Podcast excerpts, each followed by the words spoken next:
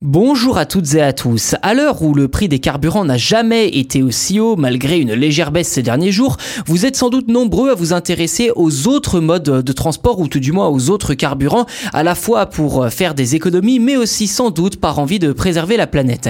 Aujourd'hui, je vous propose de vous intéresser à un carburant dont on parle peu et qui pourtant pourrait être une alternative assez intéressante, l'huile végétale. Cela peut-il réellement fonctionner et si oui, comment? Eh bien, toutes les réponses dans cet épisode. Vous l'ignorez peut-être, mais rouler uniquement à l'huile végétale est illégal en France. L'Hexagone est d'ailleurs le seul pays du continent à l'interdire puisque partout ailleurs, sur les routes européennes, eh bien, il est en effet possible d'utiliser ce type de carburant. Enfin, pour être précis, la France interdit l'usage de l'huile végétale à 100% pour se déplacer sur les routes. Car pour les travaux agricoles, eh bien, ce liquide écologique est parfaitement toléré.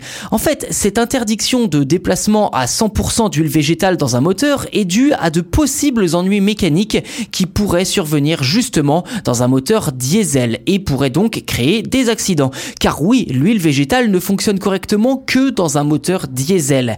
C'est en effet un liquide assez visqueux qui provoque parfois des dépôts dans les injecteurs ainsi que dans les chambres à combustion. Ceci dit, il est tout à fait possible de mélanger huile végétale et diesel pour réduire son empreinte carbone et limiter les risques.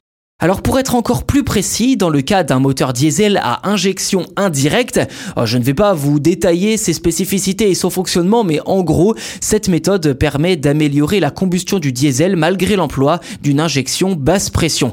Donc dans le cas d'un moteur diesel à injection indirecte, il est possible de choisir un système approprié type Bosch qui permet de rouler avec un carburant composé à moitié d'huile végétale.